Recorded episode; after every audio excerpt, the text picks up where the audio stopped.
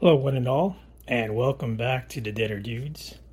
This is Rocka doing a solo podcast episode. Going back to this year's Yellowjackets season two.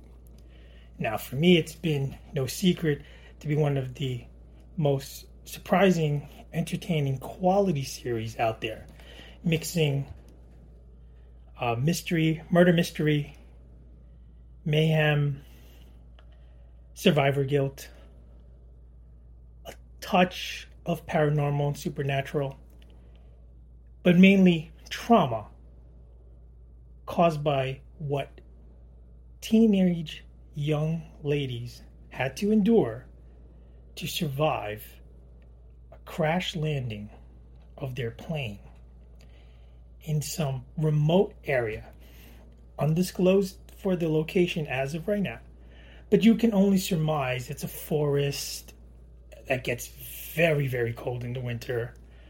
Um, and again, extremely remote with no visible pathway towards civilization. For many things I can't and won't get into yet because I don't want to make this laden with spoilers, but there's a bit of sabotage in their rescue, a delayed rescue. Because obviously, this is post 25, 20 something years later, where those that did survive cannot outrun their past or the sins of their past, whatever you want to call it. With that said, the intriguing cast of characters that have been assembled is so entertaining because each in their own right is some form of psychopath or sociopath. I'm not here to quibble about semantics, okay? Because I am not myself um, in the psychiatry, psychology, sociology discipline. I'm a couch potato observer. And just like you out there, we are entertained and largely scared of these individuals. So, with that said, again, as a fan, I'm going to run down my list of favorite, favorite psychopaths of Yellowjackets, season two. And again, without going into deep detail, what constitutes a psychopath? Okay, well, somebody with emotional deficits, uh, lack of remorse, taking pleasure in getting over or inflicting pain on others. Um, they may be antisocial, violate rules, certain rules don't apply to them, yada, yada, yada. But for those who have watched season one and two, you know who I'm talking about. And you know who your favorites are. So let's get to it. Again, I'm going to try my best to refrain from mentioning any huge spoilers. Uh, I guess this is largely intended for those who are watching or have watched Yellowjackets.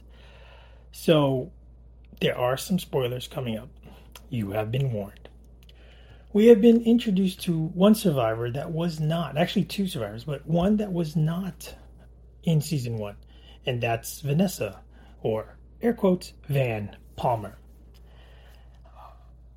Van is outspoken. She is carefree. She is honest. She is forthright. I believe she played goalie, not like it matters, um, on the soccer team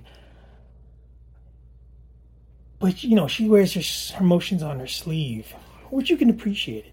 You know, she also had uh, a thing with Tai. Way back, younger Van in season one gets her face ripped apart by wolves. Um, they have to stitch her up. She's in pain. And again, I guess without antibiotics and modern medicine, uh, they did a pretty bang up job. Um, does she bear that scar? Yes. it was alluded to in the first uh, first series, first season, that she gravitated towards Lottie um, and her visions and her uh, oneness with nature. And Lottie may have proved herself right, and she followed her. So, as we are introduced to her in season two, she is not, as of yet, shown any kind of sociopathic and psychotic uh, issue. Now, she's more of, as season two goes, a component of Tai's past and maybe a reset perspective for the rest of the survivors because of where she is health wise, mentally, physically, whatever. Maybe she keeps everybody grounded. Who knows? Now, I cannot say that she's a psychopath, so we're just mentioning her now. She's not. But who is, is Lottie. Lottie has grown to rebound from being incarcerated due to a mental breakdown, and she has rebounded in a huge way. One might argue even bigger than Taya, who's elected governor or senator or something of Jersey. Wow. Um, Lottie has like this health cult following, and she's the one who holds this mystical, otherworldly connection to whatever force was in that forest, whatever force still holds tight to her. She may have lived in denial and, in air quotes, recovered, but she is a cult leader. Make no mistake about it. And with that said, she believes in the beings need for sacrifice. Sacrifice, sacrifice, sacrifice. Okay, yes, sorry, I'm getting tangent. Pull me back, pull me back. And so I like where she's at. She's obviously conflicted. She needs other counseling, even though she counsels others. Uh, she has a polarizing way with her followers, and I could see it quickly going full steam in the wrong direction if you catch my drift. I I do like her, and she is that uh, kind of Joker's wild character here, where you not sure what's real with her, or she's not sure what's real. Is it this force? Is it the forest? Is it her? Is it medication? Nice, huh? Juicy. Okay. Third character who I'm slowly beginning to like. I I, I did not honestly warm up to him in, initially, but it's Walter. Now Walter is is you know, the only male here. Well, no, there's a few male characters, all of which appear rather fragile, dumb, and slow witted, dim witted. Walter's not. Walter met Misty in uh, some some online uh, self-proclaimed Sherlock Holmes kind of group. No judging. Walter has his own issues. Very confident, more than borderline cocky, but thinks three steps ahead. And his wit, I think, is a turn on for Misty. And I must say, his role so far has been surprising. I thought him to be just a fringe component, uh, somebody to fill the void and then maybe kill off or serve that kind of purpose. But it seems like there is a greater purpose for Walter. There's obviously a he has a thing for Misty. Not so sure if it works both ways. Misty may be guarded and not have a thing for anybody who she definitely cannot control. But you can see that there is intrigue. They play off each other very well. I, I, I have to say they're the two actors, um, They got some pretty good chemistry, and it's quite entertaining. You know, sometimes things don't work out. You mismatch, you know, even some stars, and it just is not the right fit. This is the perfect fit, and it is playing out well. Okay, let's get to Taya. Taya Turner. Turner. She is so strong willed. She's so driven, confident, and obviously tailor made for the role of politician as she struggles to keep her personal life balanced and in good graces, which she is doing the shittiest job on the planet doing. Uh, they have an adopted son. She just got elected. And all things go sideways because she, like, sacrificed the family dog, um, starts imagining things, puts the child in harm's way, is other than securing political office, she is off the rails and it is deteriorating quickly. She needs the group.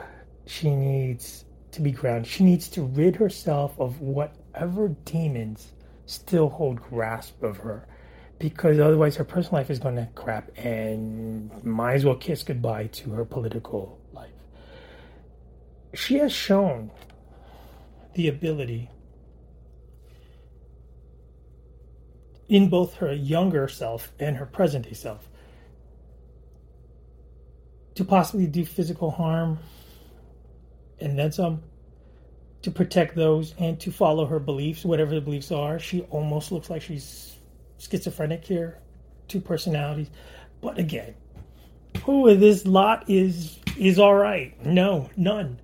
So I mean, she's up there in my favorites, um, and I guess that would put her third, somewhat second, because no, I'd say third or fourth.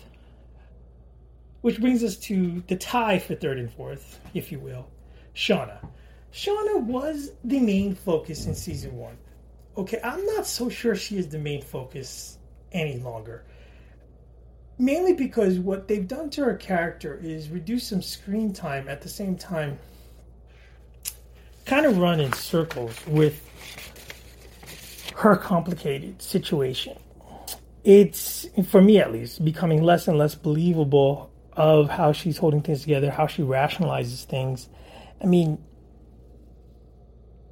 such a conflicted youth with a huge burden of guilt and then still yet to be deeply explored is her ability to like surgically carve up animals and people and apparently kill without much remorse justify it as such and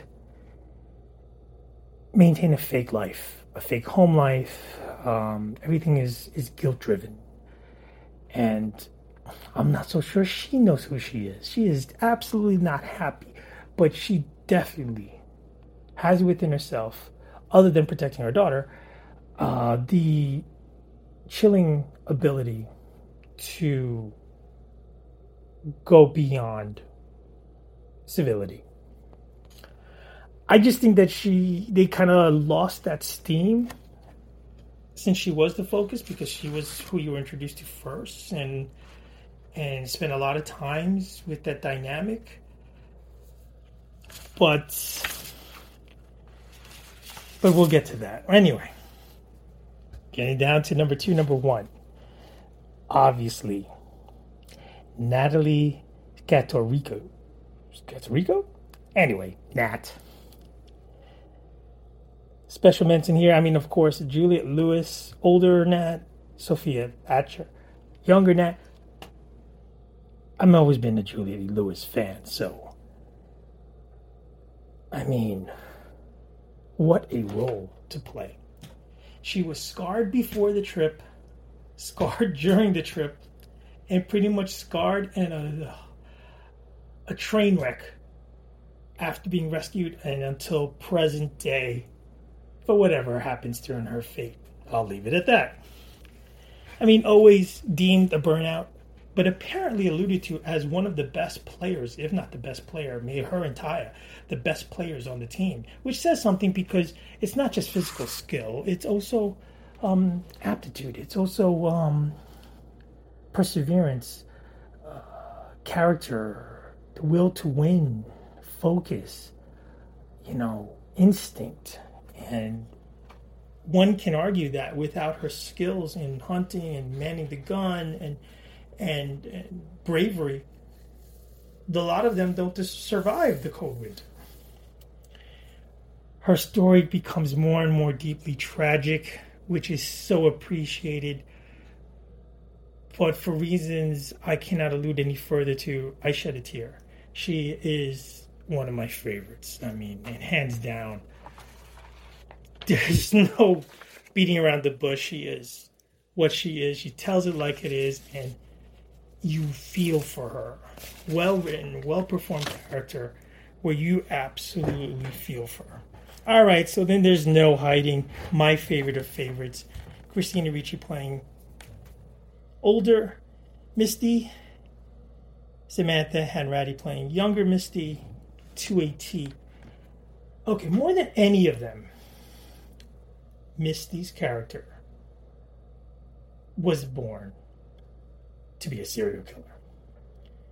If not a mass murderer, a plotter, um, uh, uh, do what must to succeed and do for yourself. I mean, a self righteous piece of you know what. And behind that smile, man, hides a serial killing nurse and a calculating, cold, brilliant young lady who the worst thing that could have ever happened to her, all of us, and the best thing that happened to her was this plane crash and surviving and doing what she needs to do and finding out what she can get away with. And I think that's what a lot of serial killers do as they progress through their nastiness. I mean, she's she's complex, but not. She is um, possibly misunderstood. No, she's completely not misunderstood by us, but misunderstood by her friends. But she is such, such the devil. Oh my goodness. The things that she, the lengths that she goes through to secure herself and her things that are important to her. And almost with a smile. With a completely shallow conscience. All for the good of others. And and i mean if she's on your side you're golden man. But if she's not adios baby. Misty by far is one of the best well for me the absolute best character created. And continues to spiral out of control into um, a calculating plotting bloodlust so there you have it. Um, with a few sprinklings of what happens and how things unfold in season two. That's Yellowjackets, my favorite sociopaths. I hope you've enjoyed. Let us know whose are yours if your ranking differs than mine. Uh, remember, shout out to us at deaderdudes at gmail.com, or you can find us on our YouTube channel, Twitter, that's still around uh, Facebook, social media, Instagram, TikTok, US mail. You got it. All right, everybody out there, stay vigilant, stay safe, and uh, remember, there's something out there in the cold. Sacrifice, sacrifice, sacrifice. But not the whales. Save the whales, everybody. All right, till next time. Thanks for listening. Rocka from the Deader Dudes.